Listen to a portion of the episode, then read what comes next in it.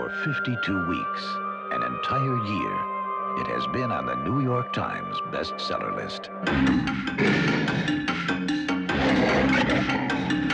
It has been translated into 15 languages and has sold over 5 million copies around the world.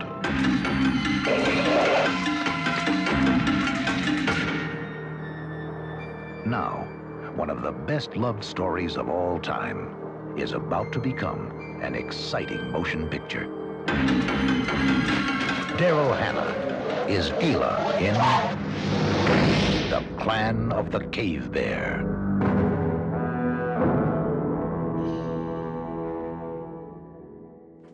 You know, just because you say it's an exciting motion picture doesn't mean it's true. No, and you'd think after 52 weeks on the bestseller list, An entire year. an entire year, That's important to remember. that 52 you would weeks is a whole year. even get the main character's name right in the trailer. this is Lord of the Rings starring Frodo and his friend Cam.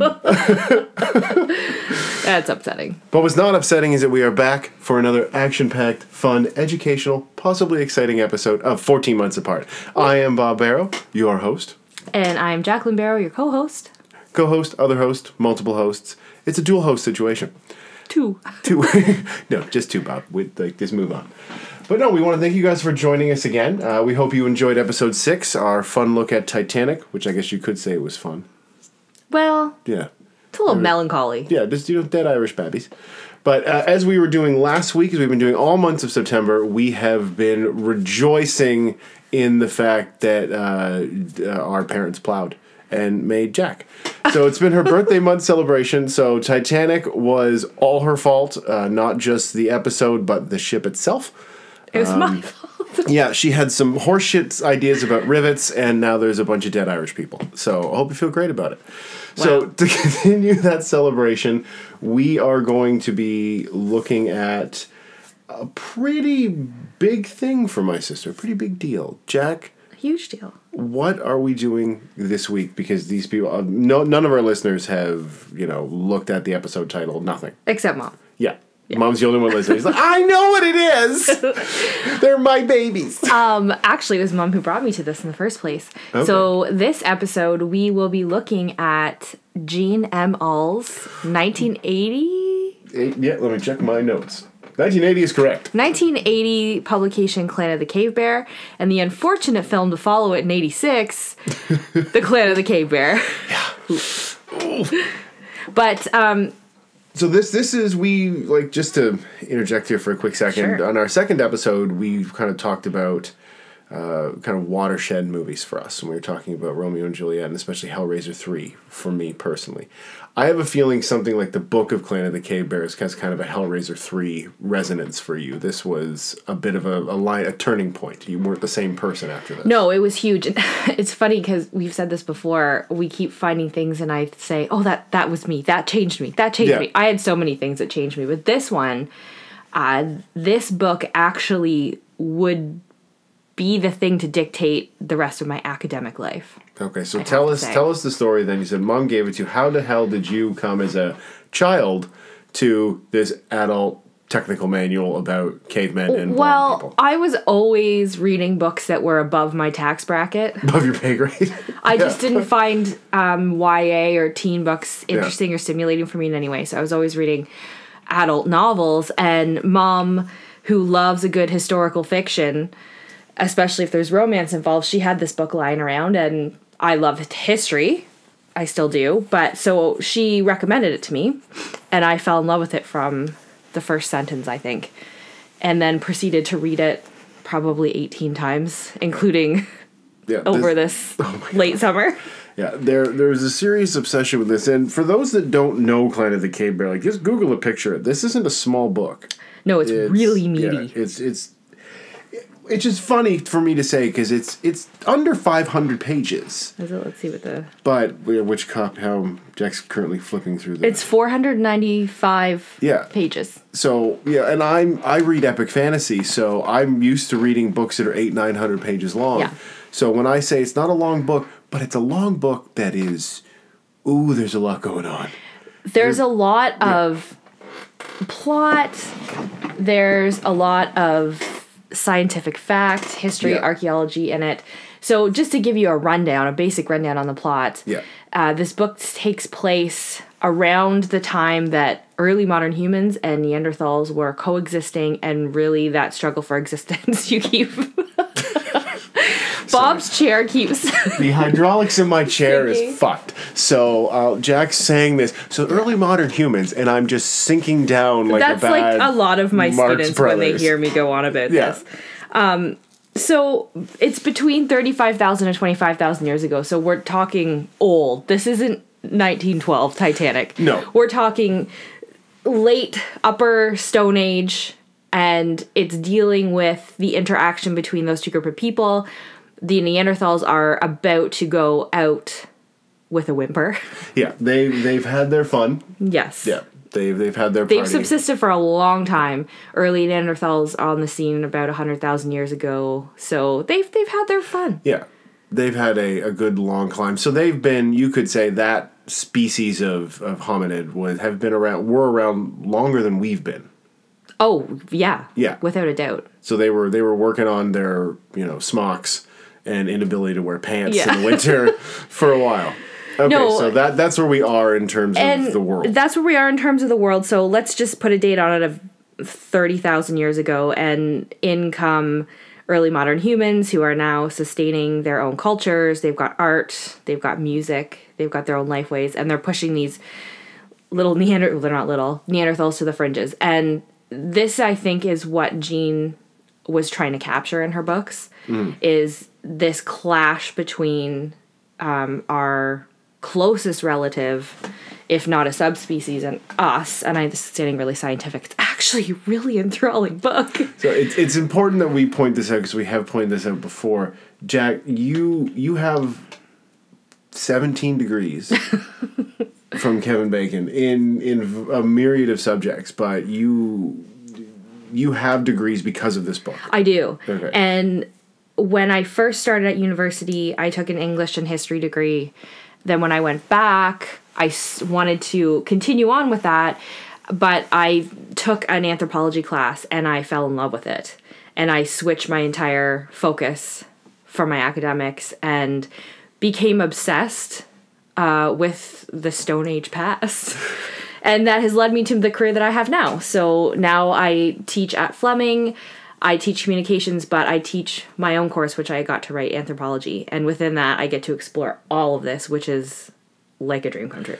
So if Jack goes into teaching mode, if you start to feel like I feel like I'm in class, that's why she is an actual teacher that teaches this shit. Tomorrow's lecture is actually all about early modern humans and Neanderthals. They're actually she's gonna force you should just have them sit and listen to this episode because it's obviously gonna be brilliant. Ah, you know. yeah. and that's a wrap. Episode done. No, so we you had you had spoken about this because we we're obsessive people and we were ob- obsessive children. Before we get into the meat, I would like to share some embarrassing tales because Jack, you didn't just read this book. There were a lot of times when you wanted to live this book. Oh, and I did. Yeah, specifically with a certain family member. Oh, poor Tell, Tasha. tell us some, tell us a little bit about Tasha's poor trip back to. she was days. actually really willing to participate in these games so because i became so enwrapped in it and because i i had this theatrical side i wanted to act it out i wanted to know what it was like to live at that time period and my cousin tasha hey tash uh, who's a couple years younger than me i got forced her to play along Yeah. and she was assigned the role of uba Yeah. and i played the main character of ayla Yes. less important of that is the things that we did. So we fashioned our own um, hunting slings and tried to learn how to kill animals. We never did kill animals with them. Uh, in the back corner on Green Lawn, Yes. we made a little lean our, to. our suburban house. we were drying herbs, which were probably just grasses and leaves yeah. we were we did crazy so we went and bought rabbit skins from the farmers market and skulls tasha was really good at negotiating the price down for this i don't it's some kind of skull that we bought from a guy at the farmers market in peterborough but she she played right along and it was awesome because we go out in the woods for hours and just pretend we were making fires and skinning deer and you know norm- normal things it's all fine. totally normal to do when you're 10 and 11 yeah Makes perfect sense. yeah Oh, okay. So that was part of the whole obsession. Yeah. So I I'm watching all this from a distance because as a young person, I I made one attempt at I think 13 or 14 to read Clan of the Cave Bear. Oh, did you? I didn't know that. so I'm like my my sister's fucking obsessed with this. I can I can read big books. I'd started reading Wheel of Time by this point, so I could I could handle a, a large novel. So because as Jack's reading all these adult books, like I'm sitting in the car next to her, I'm like Goosebumps is fucking dope. like, this is the best shit. Nothing will ever get better than this shit. You believe this? It's monster blood. Well, fuck with it. So. Whatever works for you. It's reading. That's all that matters. So I made an attempt. I remember sitting down with it, and I had your copy of the book because obviously it was your copy.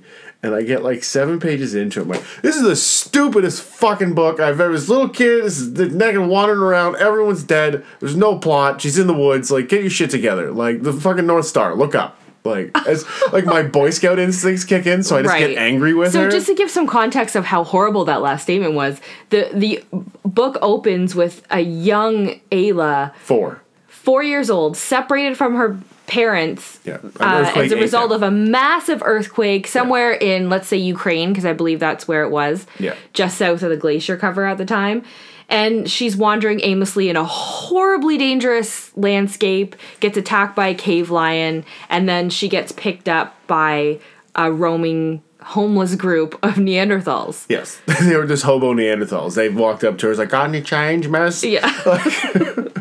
But I, I remember reading it. I'm just like, this is fucking aggravating. I just, I wasn't having it. Like my head, Yeah. I wasn't in the headspace it's for not it. for everybody. So I had never read it. We watched the shit out of the movie as kids, which we will discuss in the second half of this episode very solemnly. Yeah. But I never tried the book until this time, until getting ready for prep for this episode. This was what your 18th reread of it. Well, probably not that much. I'm probably exaggerating a bit, but let's say t- I've read it about 10 times. Yeah. So you've you've been thorough. Like you haven't skipped I've on your reading. been of this. thorough, not to mention I have a degree in this exact subject. So, Yeah. and she's got everything in there that I learned. So, yeah, it's Okay. So I sat down to read this. I'm like, this is okay. It's like 500 pages. It's, oh my God. Like, it's, it's, it's an easy re- It should, that should have been an easy read for me. It took me almost six weeks to read this book. yeah, you And struggled, eh? This, that six weeks is unheard of. I finished this book last week. I've read three novels since then. 400 page novels since I finished It's not a quick this. read. It's not one of those books that you pick up and you say, "Oh, I love it," and you stay up till three in the morning, turn in the page, No. and you just eat it up. It's really intense. It's really loaded, top heavy with information Yeah. to process. So it's not a, and that's why I'm like still shocked that it it was such a phenomenon. Because Well- usually the books that we see are those page turners. Well, it's funny because when you, if you really go back and look at like the history of like the best-selling novel, right, which is a a, a semi-recent phenomenon, really since the '60s and '70s mm-hmm. when publishing changed. I've heard people talk about this, like documentaries about Stephen King and stuff, and their editors are like, usually we're pretty good. We know what's gonna hit.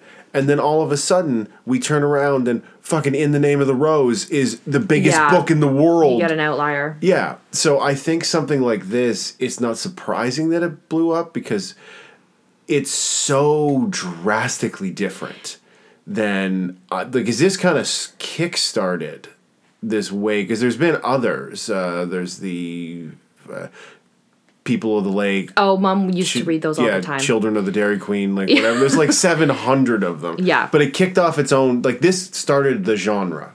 You a prehistoric historical fiction, yeah. yeah.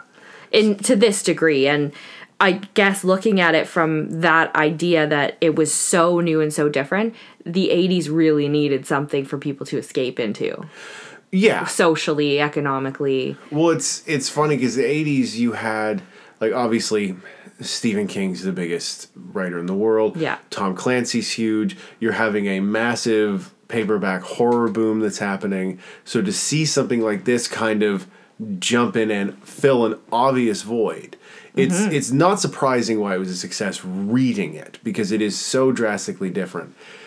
It reminds me a lot of Michael Crichton in Yes. a way where there's you're getting a lot of technical information. in an incredible amount Yeah, and but she's more interested in her characters than Michael Crichton is. Like his characters are there because you have to have characters in a book. Yeah. And that's I love that about Michael Crichton's books. Like they just rip the good ones. But that's what this has echoes of it to me. So, you know, his books are popular at this point. So that she fills that perfect Well, void. And when I was doing a little bit of research on her as a writer, she didn't. So she's 83 now. Uh, she published this later in her life. Mm-hmm. And it started with a research obsession, really. And she was researching into these groups of people and then started thinking, well, what did they eat? What did they do all day long? There had to be stories there. So after spending days at the library researching, she came home and told her husband, I have an idea for six books. And he's like, Well, you haven't even written one. She's like, It doesn't matter. I have it all planned out. and it kind of just went from there. and now- it took her 30 plus years to write the six books. And then she added a seventh, I think. The Well, Land of Painting. is that the sixth one? Caves is six. Okay. They get stupid. She kind of loses the narrative. She does. And the first two I loved. The second one, I think what happened is she realized what her demographic was and realized that they were middle aged women. Yeah. So she did the E.L. James Fifty Shades of Grey before E.L. James was probably even born. And it just becomes prehistoric erotica. And I can't. It just. but this first one really does stay on message. Incredibly so and it's powerful and it brings up a lot of things that a lot of people weren't thinking about or still don't think about Well, you had mentioned that things that she had been kind of at the the early stages of, you know, like researching that when this came out, there would have been like one paper discussing something. So she put it in the book, and now Yeah. it's considered. now it's being taught in universities so let's take for example the character of creb um, so he's the uh, magic man the shaman The witch doctor, yeah. in the clan, so he's Neanderthal, and she based his entire persona, physicality, and everything else on a burial. Uh, Shanidar 1 is what he's called. Uh, it was a cave in Shanidar, Iraq. And she recreated his life. The same as with Iza, who is the medicine woman who adopts Ayla as her daughter, uh, was based on a female skeleton they found buried in the fetal position with flowers on top of it, much like they describe her. Her burial. Okay. Yeah, so she took these early publications of these scientific papers and then created this entire world, which I love because I always tell my students anthropology and archaeology is like writing science fiction. So we take science and we tell stories with it. Yeah. Try and assign a okay, we found this bone next to this bone. How could it have got there? So Yeah. you have you have to create some kind of narrative to get your your math to line up. which just blows my mind because we forget often in archaeology that these were people. They're bones, there's remains, there's stone tools. Boring to some, but people did it. So I think this book really hits home that there was this whole like 100,000 years of living before we even got here. Mm-hmm. Well, I think as as much it was as it was a slog, and it was a slog, but it was it's probably one of the most perplexing books I've ever read. Oh. And I'm like I'm a you you know me, people that know me, I'm a reader. I'm I I read a lot of books. Perplexing. Yeah, I found way? it very perplexing because usually if I'm reading a book and I'm not enjoying it, I'm just not enjoying it. Like Mm-hmm. it's it's either the the prose is garbage, the story's fucked. Like there's you can tell pretty quick. I like to get I'll give a book about hundred pages to fix some mistakes because sometimes like you go to a, like a concert. You're gonna expect that the first song or two, the vocalist, everyone's gonna take a little time to get Yeah. warmed up. They're Yeah. not gonna come out and just crush it. So by the hundred page mark, if you can't get me, like I gave you every chance. You know, Christ, I read half of it before I threw it the fuck out the window. And I love Stephen King. Yeah. I've read fifty of his books. But with this one, it would go through these amazing, incredibly interesting, insightful passages, and you're caught up and swept up in the world and the characters and how they're talking about the difference between Neanderthal and and us, and we'll talk about that in a sec because it's the best part of the whole book. And all that would be going on, I'd be like, "Holy shit, this is so fucking good!" And it would feel like a book that you'd want to stay up till three in the morning and read Yeah. during those moments. And then all of a sudden, I don't know if it's like if somebody walked into the room when she was writing and farted or like punched her in the back of the head or something. But it would just be like someone else stepped in and started information dumping nothing. And the book would just yeah to a halt. and then a couple pages of description of flora and fauna and glaciers and i found that all fascinating but it was a lot like reading lord of the rings and the hobbit specifically when they would go on their walks. And it would just go on and on with the singing and carousing and nothing's happening. So i yeah i hear ya. Those mo because it's you're getting a lot of like like Jack said, you're getting a lot of detail and a lot of historical stuff and that that to me is fascinating when Ease is explaining all the different uses of the herbs and stuff. When she's talking about it, I found that awesome. It's the shit I love about Harry Potter. When they're sitting in class and the teacher's like, "Oh, well, you know, wormroot's good for gout and erectile dysfunction." Snape, like it's all that shit's amazing. And she would do that for chapters on end. And then she'd just stop, and for 15 pages, you would just get a dissertation on, like you said, the flora and fauna around the cave. I'm like, well, you just had your characters talking about it, and you've established that they walk around and talk to each other. And you're having teaching moments while you're walking around and talking. And that's something that she got better at as the books went on, but then she lost that magic of recreating that prehistoric world and getting caught up in the soap opera Okay. kind of narrative. So I guess this was her first debut novel, and to Oh hit God. what it did was great. But you can definitely see that she's a It's a first novel. a first novel, and for the first novel, it's an epic. Oh, for a first novel, this is a bomb, like going off. Like this is a huge fucking achievement. Yeah. For a first book, most first books are like, okay, there's a voice in there. Like let's let's keep trying this. Like let them flex.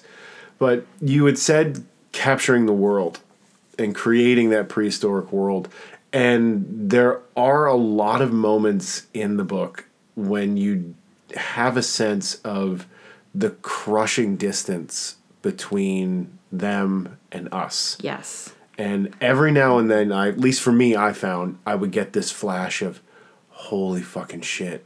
Like it's not gonna matter what they do. No. Like it's well, obviously it matters because it's each little teensy step, but it's like thirty thousand years isn't deep time, but it's close.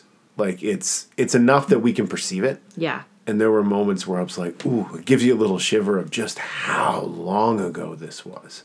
And that's how I feel. The best I can describe it, that feeling is you know, when you go to Warsaw Caves and you get in the caves and you can smell that damp, dank earth. Mm-hmm. That's what I think of when I think of this book because there's this chilling, like, feeling that runs up your spine about that was the precipice for these individuals. Yeah. And there was no moving forward. And I think the book explores that really well when Creb realizes at the end that this is a they're a dead end Yeah. they don't have a big frontal lobe they can't process any other decision than what they're used to Yeah. Well, let's let's talk about that then because for me the most interesting part of the book is the difference between caveman and Ayla, Yeah. between the the Neanderthals and Cro-Magnon man. And when she really hammers into that, that's the most interesting part. When because when they find uh, Ayla at the start, she's coming from a culture where they have a fully developed language. They talk to us. They talk to each other like we do. yeah they have the abilities yeah, they have their brain is the right size, their vocal cords work. But when they get to the Neanderthals, they speak with noises, but it's very much a gesture culture. yes And it's body language and it's looks and it's not looking and all that kind of stuff.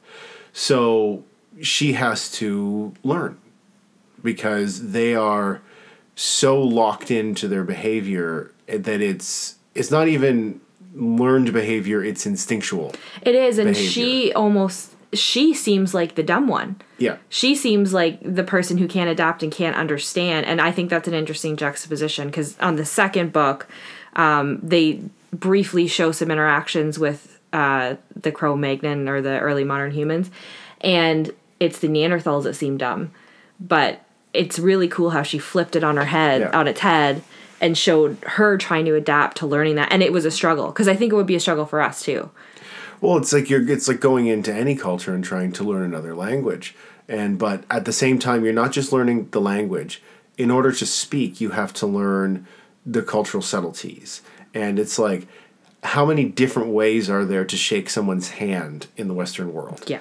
And how different each and every one of those things are and the meaning and how you can in, insult somebody, be warm, be indifferent, you know. Well, we stuff we take for granted. Yeah, all kinds of stuff that you just learn as you're growing. Well, you she's having to learn all of this those little idiosyncrasies on top of trying to talk to them because that's all they need all of those faculties to be able to have some kind of a language. Plus, she has the brain cognition to question why it's happening, which Yeah. they don't, and they wouldn't have. We assume that they wouldn't have um, because of the way that their skull was shaped and the brain would have developed. They had bigger brains than us, FYI, listeners.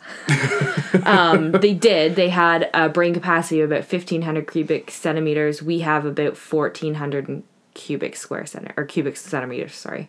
Um, so they had a bigger brain, but their frontal lobe was compressed. So they they just did what they did without question. Mm-hmm. So in comes Ayla, who's dealing with the communication issues and dealing with the well, why can't I do this? Yeah, why why should I do this right now?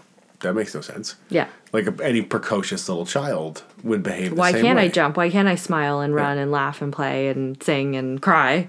Well, that's it's it's something I had done some reading about because you see so many like every animal in the animal kingdom, the baby is born and then it's got a set amount of time to get up and do shit. Like you know, sometimes eight like- hours, Yeah. sometimes four minutes. yeah, like giraffes, wildebeest, most prey animals. Like when you see them like born, that that gangly giraffe after it falls thirty eight feet to the ground, like, it's got like five minutes to stand up, or they just walk the fuck away. Yeah. which is hilarious but horrible.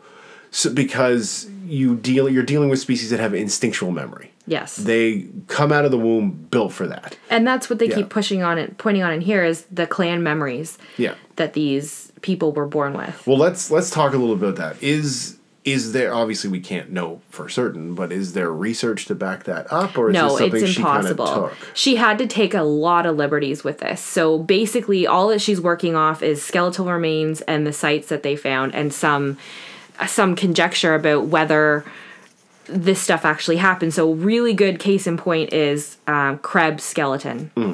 So this guy was found deformed, atrophied, so he lost a limb at an early age because there was evidence of the bone healing. He had extreme arthritis in his spine and his knees. His head was crushed, probably from a falling rock injury. But because he lived to be between 35 and 45 years old, which was ancient at the time, Yeah, it means that he had some type of medical care and that there was enough culture and society that somebody cared for him. They weren't animals. Uh, again, the burial of Iza with flowers meant there was some type of culture. There was something. So, aside from those things, she had to take liberties with the rest of it. okay. Is is it something that's been discussed? Because you see that in the animal kingdom with instinctual memories. Now, race memory is different. Being able to, you know, a wolf is born with instincts. Is it doesn't mean it's born with its dad's memories. There's something to be said about again the shape of their skull and because they had such a large it's called the occipital region and the back of the skull. Mm-hmm. That's where your deep memories are are stored like in that area and there's been some talk as to whether that could have happened. Okay. Nothing nothing scientific. We can't know. We will yeah. never know. Until we can like clone one up and ask like, what's the last thing you remember? They are working on cloning a Neanderthal. Oh my God. They have sequenced the genome in Germany. Well, they've got to get somebody to sell insurance. But there's uh, some some like thing called ethics is getting in the way. Oh yeah, like Like, is bit. it human? Does it have human rights? No. Should we keep it in a cage? Probably. Probably not. Probably. Maybe. Who knows? Yeah, I don't know. They don't seem. Is it violent? Is it going to be proud? Like Yeah. who knows? but that all that stuff to me because it's you you can see her the Ayla in the book taking these leaps ahead of them. And it's because she can think three dimensionally. Like when she meets them at the start and they've lost their cave because uh, Ur- Ursus, Ursus is the great Ursus Yeah. is the great cave bear. Is- Isis the bear was mad, so he brought an earthquake, and so they had to go find a new a new house. it's called global warming slash climate change. Yeah. so there, she brings you into their headspace very quickly. Is how they work because they're they've walked as far as they think it's safe without having to go and stay at you know Grog's cave for a couple minutes. So they're standing there, and you're listening to this internal monologue of the the leader of the the clan going like. I don't know what to do. Like he's literally those scenes where they're straining against their limitations. Yeah, and they- the few of them that know the limit, like they can feel that they should get, they should have more. Yeah. But they just can't push that extra inch I wonder to. if that's how stupid people feel. Because I've had those moments where you just stare at a fucking thing. It's like I can't make it go. And Yeah. Someone's like, oh, you gotta turn it on. yeah, and it, that I can imagine how frustrating that would be being just beyond that reach Yeah. of brain complexity. of brain thinking. It's like when there's a brain. word on the end, the end of your tongue, and you're like, Yeah. "Oh my god, I know what this actor's name is, and it's right there," and you just. But I'm dumb. Yeah. Forget. But all I can think about is the five different kinds of cheese strings I can name. Yeah. yeah. But in that scene, he's flipping out because he's like, okay, I have my geographic references, like very much like an animal view of the landscape. Well, whereas Ayla, the four year old, is like, well, I'm just, I'm just gonna go look around the corner. Maybe there's a cave around the corner, and it's you could almost consider it pandering, but that's the thought process. That's what we would do. It's like, oh, I can't find my shoe. Oh, maybe I'll go look in the closet, or I'll go look somewhere else, or where Maybe else Maybe the dog it picked be? it up and took it Yeah. somewhere else instead of it's not here. I can't Yeah. see it. It doesn't exist anymore. I don't see cave. No more. We're not cavemen anymore, fellas. We're the clan of the uh, hill rat. Yeah. Go live in that hole. Like that's what they're on the verge of. So that stuff is fun for me because it makes me, or at least reading the book when I wasn't falling asleep, it made me think of my own thought process and how we learn and what it would be like to because I've been around, I know shitloads of people that are way smarter than me. And that's pretty obvious because I just used the word shitloads talking Yeah. about people being smarter than me. so I've had those moments of talking with somebody like, you just, you, you're fucking somewhere else, man. Like, and I'm not a stupid person.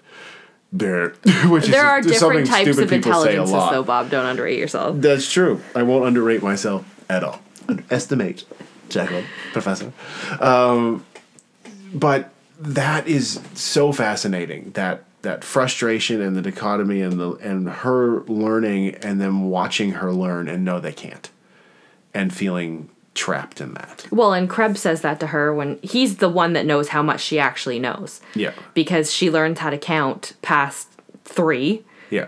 Right away. And then she's all of a sudden adding and counting to 20. And he's like, oh my God, don't tell anybody or they're to kill you, man. They're gonna cut your fucking hands off, Yeah. so you don't count no more. No, Like, you just you can't do it. And then you get the other side of Iza being frustrated with her because she has a different intelligence. She has the ability to learn, but it's through memorization whereas Iza is teaching her own um, biological daughter the about being a medicine woman and she just knows. She's got this innate ability to understand where she's like Ayla doesn't have the memories. She have to keep repeating and repeating and repeating. She knows what the herbs are because she's born with the knowledge. Yeah. It's that race memory.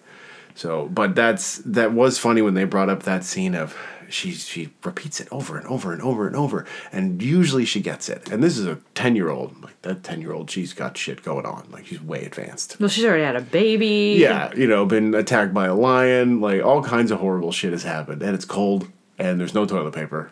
No, they don't even go into that. No, it's, and thank God for that because it's just disgusting. Like the the the odor alone. I'm always fascinated to know how they deal with that in books.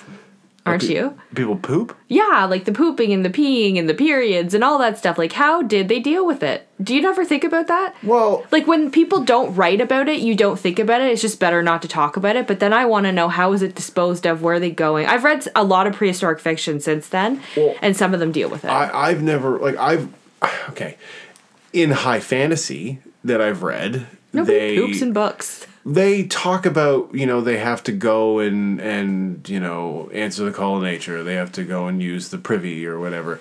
I, I think like in something like Wheel of Time, it would be weird if he stopped the steer. He's like Rand had to take a big steamy dump. You know what? I'm gonna write that in my novel. They've been eating dried cheese and bread and shitty water for three days, and they ate crab apples, and Rand just shat all over his okay, pants. so people get diarrhea, they get constipated, they have babies. It's all it's not nice and clean, but no one ever deals with it. Well, because getting the shits is funny. So it just is. it is. like there, there's no way to describe like you can use the word diarrhea, but just say the word diarrhea with a straight face. Diarrhea. Yeah, she's failing. You can't see it right now, but she's failing miserably. Dysentery. Yeah, because, it's it's a fucking hilarious thing. The shits are just funny. Poop is funny, especially when it's liquid and it's everywhere and it's down the backs of your legs and it's just horrible. But you can't have a serious and like Ayla's learning how to count and Creb is sitting there like, oh, I can't. My species is doomed and um, everyone's gonna die. Oh, then I just shit my I mean- rap.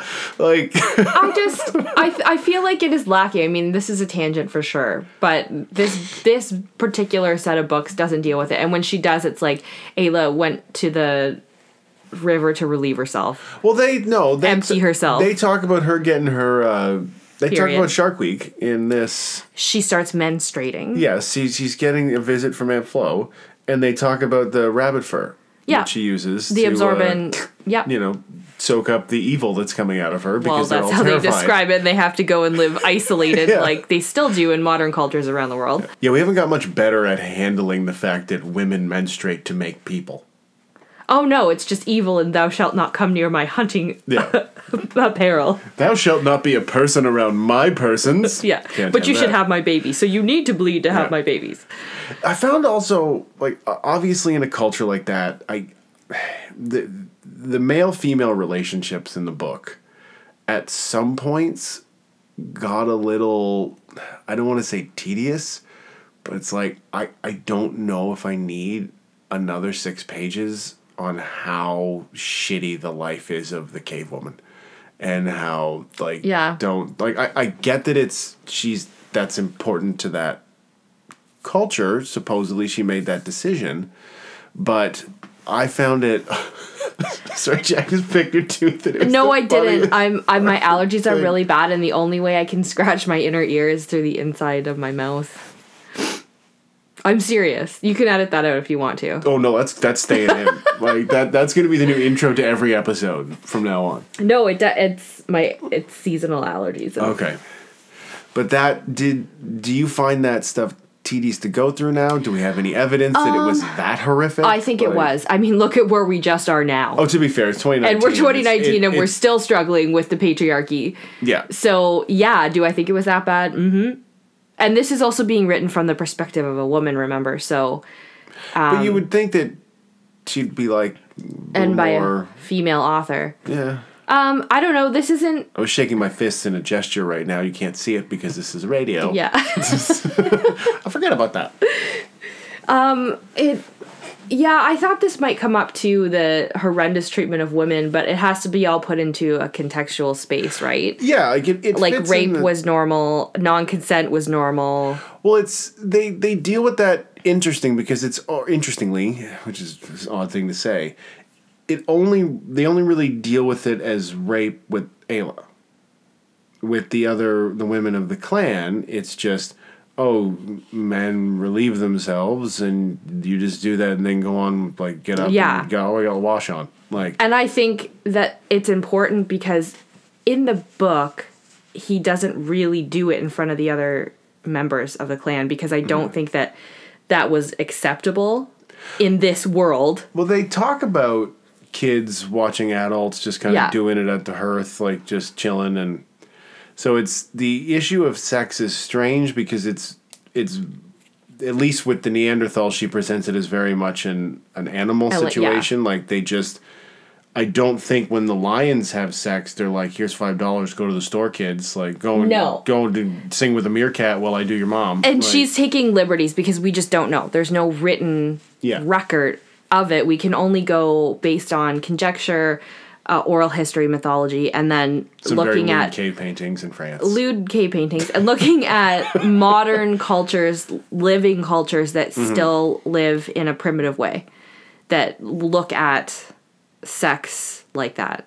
And we can look at our own Western culture, who some men just decide they need to relieve their needs and take their liberties with other women. Well, it's still like that in a yeah. lot of. So we haven't really come a long way. In a of We're, we're taller, and we can we can three dimensionally think about how to just be fucking horrible. Yes. So Yeah. Yeah. So is is there anything else you want to touch on here? Because I think speaking of things that are fucking horrible might be a good segue into uh, cinema. Yeah. Let's talk about the movie. Okay. This it's actually kind of sad because we we watched this a bunch as kids. Yes. So obviously you were so into the book that as soon as you found out it's a movie, it's like the blockbuster we go. or What? And I believe I have Blockbuster's copy when if they sold it off. Yeah. Um, and I like I said last night I was in the honeymoon stage with the book and I was so young we were 12 13 when we were watching it I knew that it was wrong. I knew there was huge swaths of the book missing. And I'm not just talking like Harry Potter 4 Goblet of Fire when they leave out the house elf politics. Yeah. that we can go okay. Yeah. I see it. They touch on it briefly. They left out 90% of the book. And it changes the landscape and the face of the film and the story and it's a piece of shit. Yeah, it's. I haven't. I haven't watched this in since me either Great. i would have had no reason to 14, 15 years old, maybe. Yeah. So so it's been a long time since I've watched this movie, almost twenty years, and I didn't really have a clear memory of it. I remembered a couple of scenes, like I remembered her, you know, spinning the the sling and a couple other stuff, but it's not like it didn't stick with me. Like No, oh, the film was, didn't That was a magical either. thing that we watched. So I wasn't expecting a lot from it. Like I wasn't expecting that we were going to sit down and watch like Quest for Fire or something, like a real serious look at at cavemen. And uh yeah, that's exactly what happened. It uh it it was so bad marty went to bed Yeah. he my husband usually will make it through a movie even if he's like grumbling under his breath like it's Yeah. over yet but he's like guys i can't do this it, it it's obvious like with the 80s there was a craze of if it was a best-selling book like let's let's get the movie made let's get it out there you know? King crichton all that stuff clancy it was all all doing it. So obviously this was gonna happen with a book of this success. But it felt to me like the writer read the book once and then three weeks later made notes and then uh, six months later wrote the script and didn't consult the book again just checked their notes yeah or the author i i Yeah. can't imagine that Jean Auel had anything to do with this because she is a meticulous writer yeah She includes so much research. We've talked about a lot of it, and this was just a pile of rat garbage. Yeah. Actual rat garbage little tiny uh, chewing gum wrappers and Yeah. no it's I just think of Templeton, yeah Charlotte's Web. it, it is it is shockingly cheap Yeah. Like, but that that happens, you know. Like the you sell the rights to the wrong person, and like you sell the rights to the right person, and you get Misery, you get The Shining, you get Stand by Me, Shawshank Redemption, The Green Mile. You know, all the, the really great King adaptations. You sell them to the wrong people, and you get The Graveyard Shift and movies. Jack has no idea I'm talking about, but some of our listeners might. I know and- those King movies. With giant grave giant rat bats, Graveyard Shift. I don't know the Graveyard Shift, but I know the other ones. The other ones, yeah. And this is what it feels like to me is that somebody Yeah. paid her a boatload of money for the rights and she gave them up and they're just like, okay, fuck it, now we have to make a movie. Well, and it's unfortunate that it wasn't someone that looked at it like a passion project. Like I look at someone like myself who is so passionately involved or was involved with this mm-hmm. book that you would want to sign those that over to somebody who would do it justice. She must have been pissed. I can't. I can't imagine she was thrilled. Like it's it's an embarrassing adaptation. It it falls in I can only really reference King adaptations because there's so many. It falls into that weird category of they keep making stupid weird decisions that have nothing to do with the book, while at the same time they're so slavishly trying to cram in stuff from the books Yeah. even if it doesn't have a point to the narrative and i think that's the key problem is they never establish a narrative for this film No. you know it's in, in the book, we're just following Ayla and the clan. The book's called The Clan of the Cave Bear. That's what the book is about. Yeah. It's about their journey over six or seven years. And that's what you're looking That's at. it. Yeah, she leaves when she's Yeah. 12. Well, that's not a movie. That's not how movies work. You have to have like, okay, what where is Ayla starting and what does she need, want, or not want at the end, and how do we prevent her from getting that? Like, does she want to get away from the clan? Does she desperately want to stay with them? Well then the whole movie needs to be about Broud trying to push her out. Yeah. And that's but they never have anything. It's just it's almost like you're watching vignettes. Yeah, it's a series of scenes shoved together. Yeah. And it feels like they shot a lot more and it was cut out. And then they went and reshot on some stupid soundstage. Well, they rotoscoped the sky out in parts. It's parts of this movie look beautiful, even though they're they don't match really the settings in the book. Like, well, it's it's Jan de Bont who shot it, who went on to direct Speed and Twister, and he was an excellent director of photography.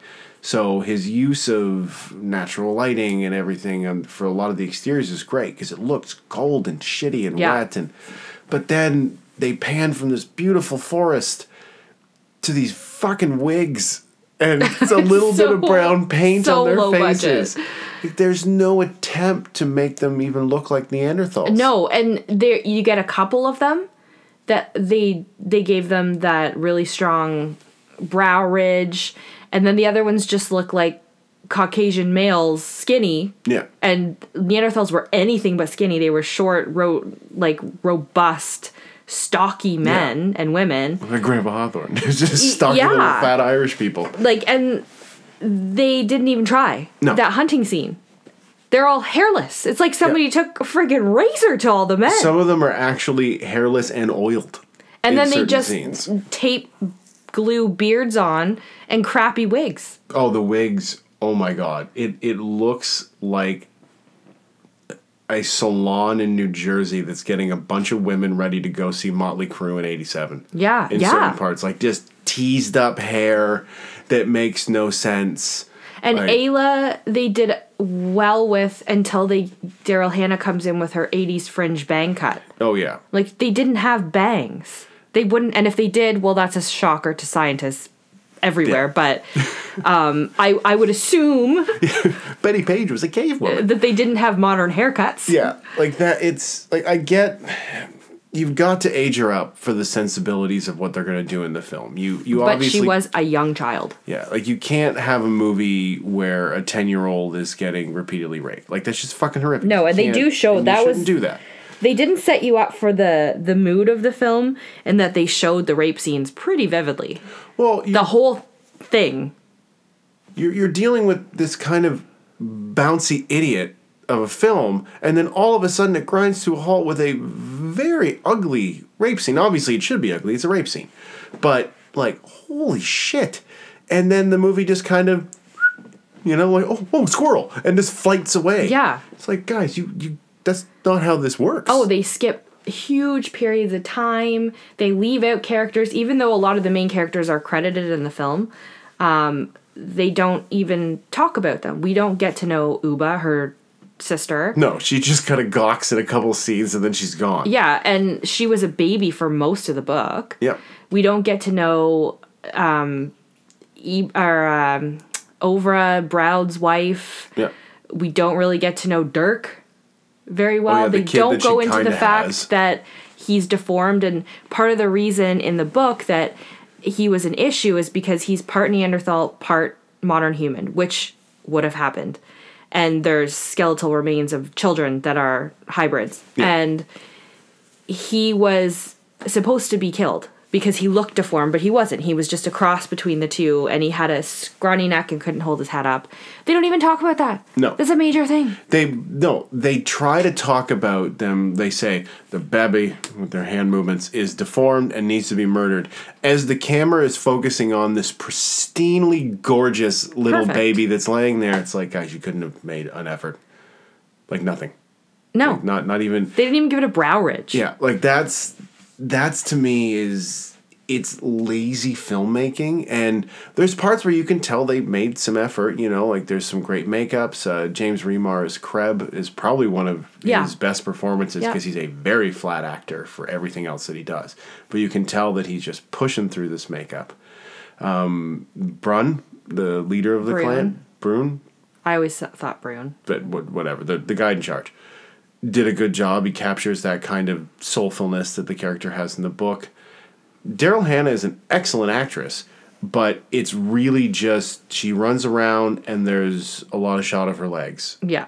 that's She groans a lot and cries a bit. yeah there's just there's no character and the whole book is about character and the interaction of our differences Yeah.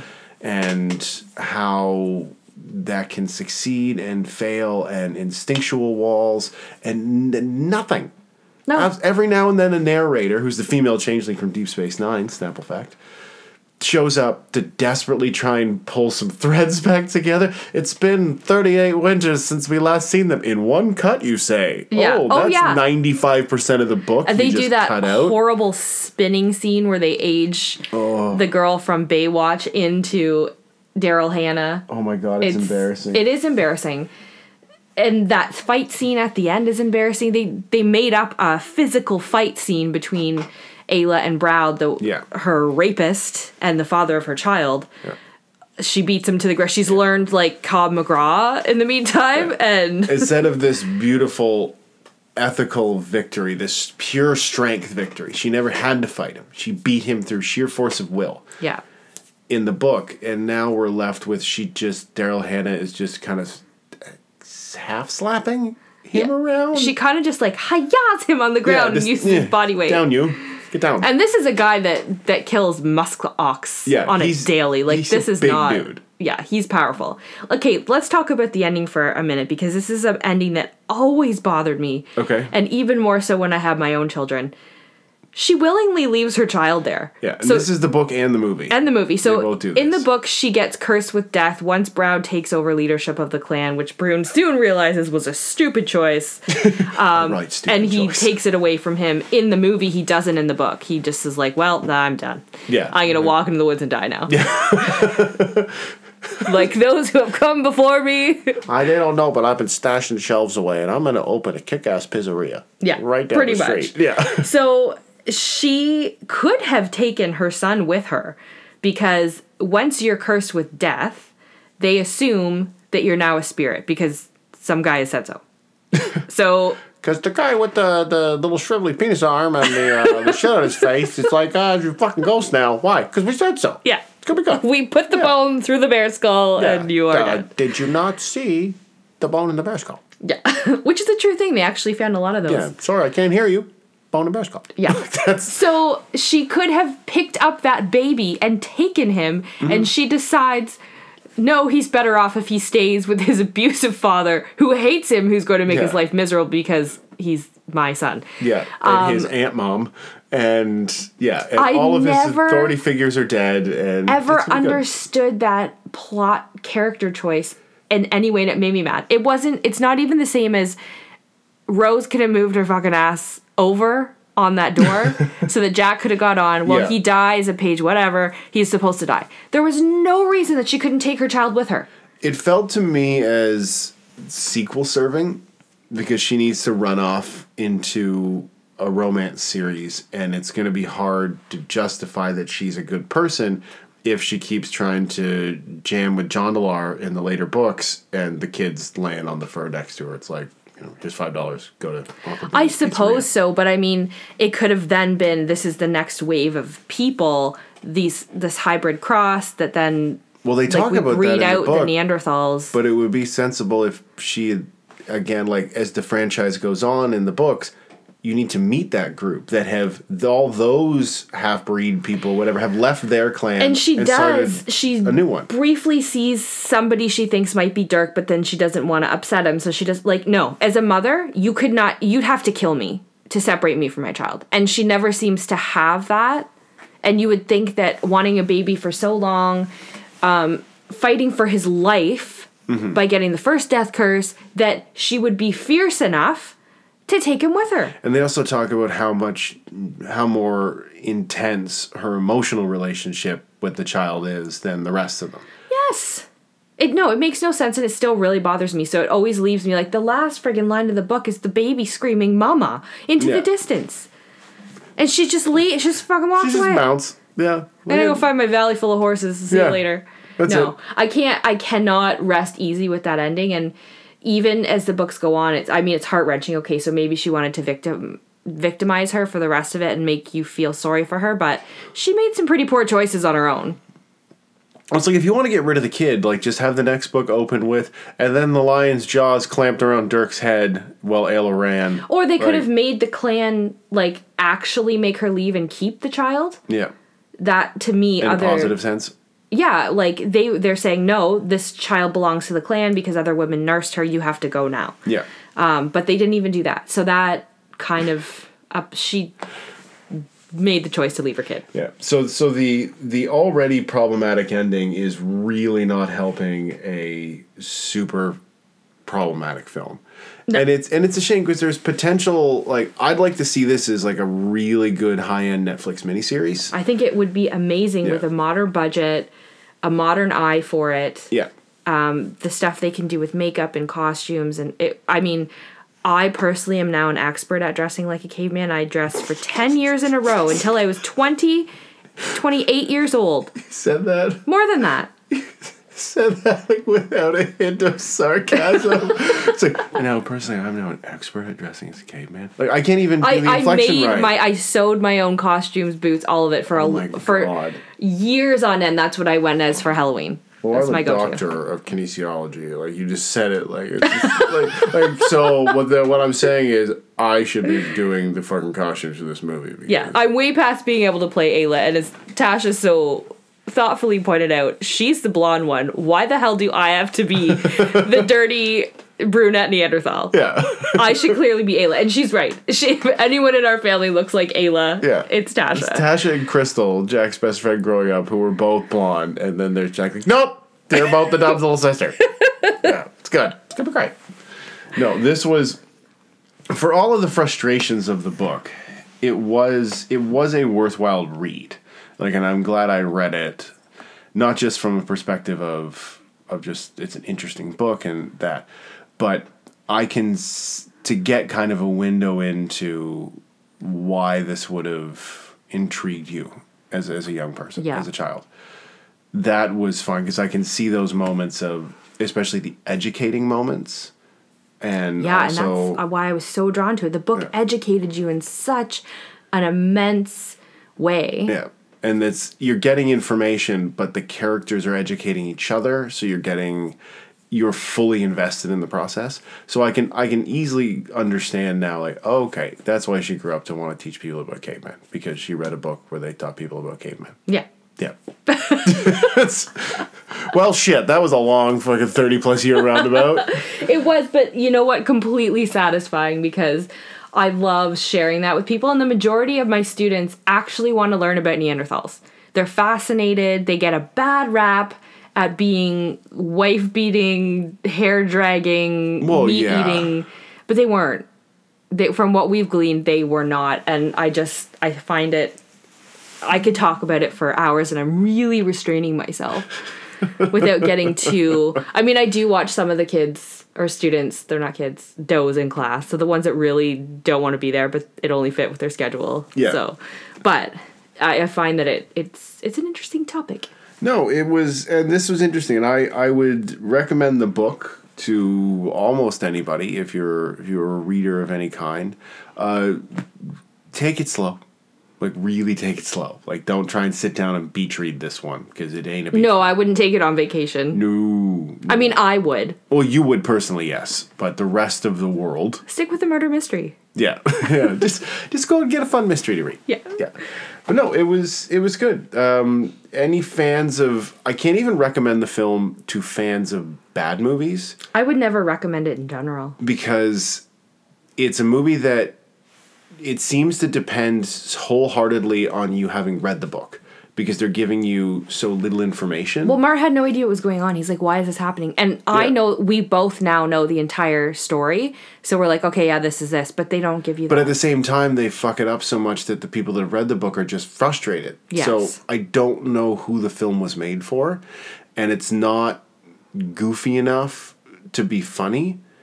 Like it's not something like there's a caveman movie that Ringo Starr made Right. in the seventies, Yeah. which is ridiculous. Like there's a bunch of it's not a farce. no, like there's a bunch of old goofy caveman Italian stuff. Well, Wild Women of Wongo is hilarious. Yes, that's a real movie.